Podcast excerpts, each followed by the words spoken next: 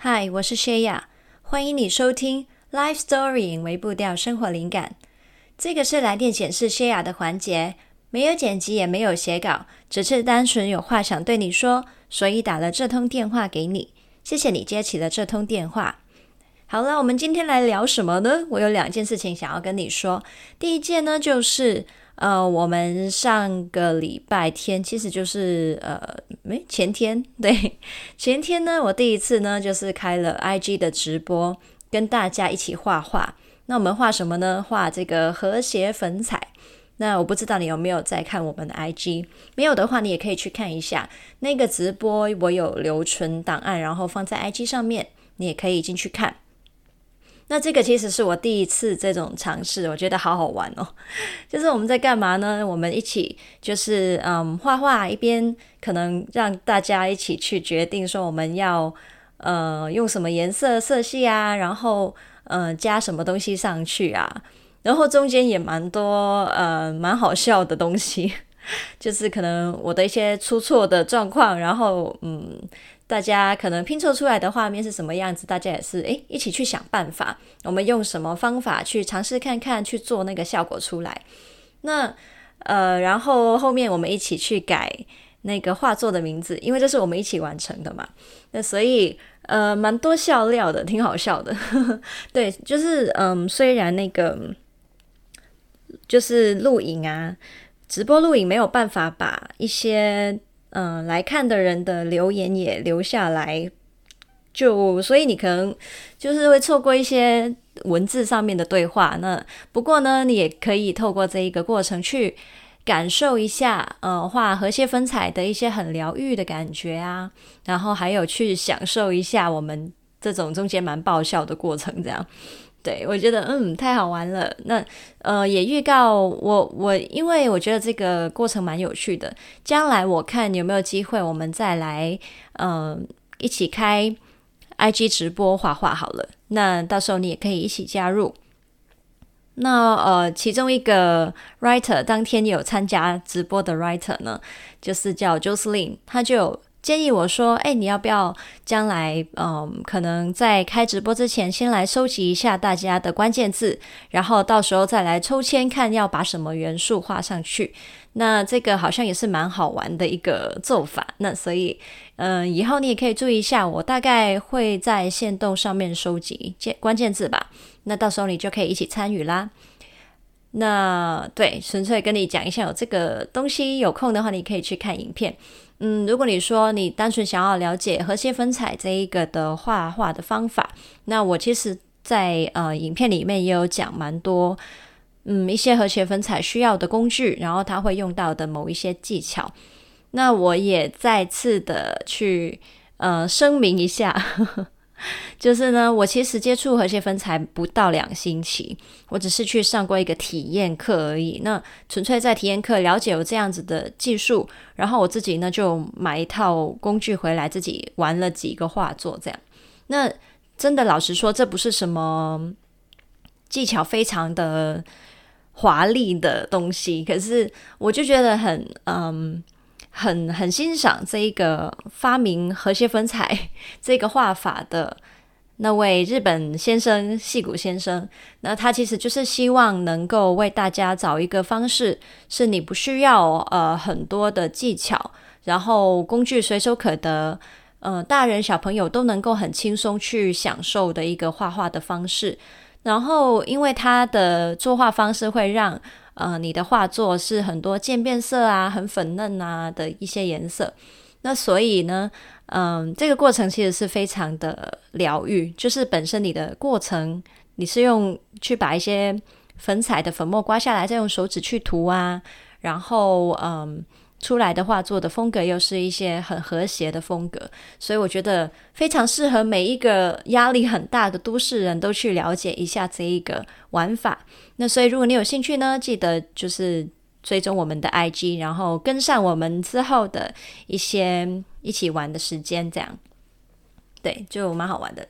然后你记得如果你有参加直播，记得要发言哦，跟我们一起去决定，一起去创作这一个画会是什么样子。好啦，那第二件事情想要跟你讲的呢是，我自己最近深切体会到一个我们成长的过程里面自己看自己会有的盲点，那我觉得如果错过会很可惜，所以我也来跟你分享一下。那这个是跟我对自己的自信心还有我做自媒体有关的。那我最近呢有一种心情是我以前比较少出现的，然后我觉察到了，就是我开始会觉得自己有一点郁郁不得志的感觉就觉得不是啊，我做的内容好像也不错吧，内容也不错吧，然后也有很多的writers 就是回馈给我说我做的东西很好啊，然后也很有帮助啊，内容很丰富啊之类的。然后我有时候看一下我自己做的一些尝试，一些图文上面的设计好了，也没有很差很丑吧对啊，就是开始会觉得奇怪，应该算是蛮好的东西，可是就是回来的一些成果的回馈可能是比如说一些图文跟podcast 节目的触及啊，好像没有很理想，那这是我自己的一些判断啦。那有时候会有点失望，还有觉得好像我不知道怎么办这样的那种感觉。那这个当然我们单单从这一个心情去看，站在这一点看呢，的确是一个蛮沮丧的感觉。不过呢，我直到有一天，因为我最近一直在做感恩练习嘛，我做感恩练习做22天了这样。那每一天晚上睡觉前我会去写20项，就是当天的感恩这样。那我觉得这一个感恩练习有帮我调整了一些看事情的看法。我不敢说它已经有什么非常神奇的东西出现，但是的确能感受到自己的心境有一些些的转移。那我觉得我也会期待我再继续做感恩练习做下去会有什么效果。那总之呢，我发现就因为可能真的做这个感恩练习，让我有另一个角度去发现啊，不是原来我对于这种有种不得志的感觉，这种心情出现呢，其实也是一个成长了。为什么我这样说呢？就是我还在刚开始做自媒体的半年多，其实老实说，我都是处于一个非常非常强烈的自我批判跟自我怀疑的状态，就觉得我东西是不是做得很烂啊？然后我一直看其他，就是你知道比较是不好的，千万不要学我哈。可是就是有这种状况，你会忍不住去跟其他的创作者比较啊，然后就看说，人家发文的频率是多少，做的图漂不漂亮，做的内容又完不完整，然后你会去比较，然后就觉得啊，为什么有那么多很厉害的人，然后自己做得很差呢？这样，所以呢，那一段时间是一个很觉得自己做得很差的一个状态。然后呢，我发现这个盲点就是我现在其实会已经有进步的原因是，原来我开始会觉得我自己的东西其实也还不错然后我开始有一些信心出来了，然后反而会去抱怨说为什么回馈的一些成果没有符合可能我付出的努力啊，或是我做出来的一些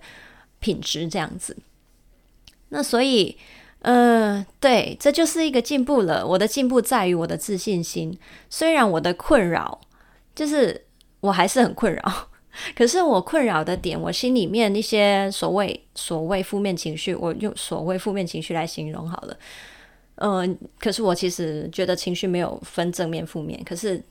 姑且这样讲。那其实它的形态的转变也可能相对的在反映我们的某一些成长跟进步只是我们不一定看到。我就觉得还好我有看到这一个点，不然我如果只是困在我现在的那一种觉得不被看见啊的那一种心情的话，其实就真的只是停留在这里，然后觉得自己很可怜，有没有对，可是真的我觉得你也可以注意一下，将来或是现在你如果有一些的负面情绪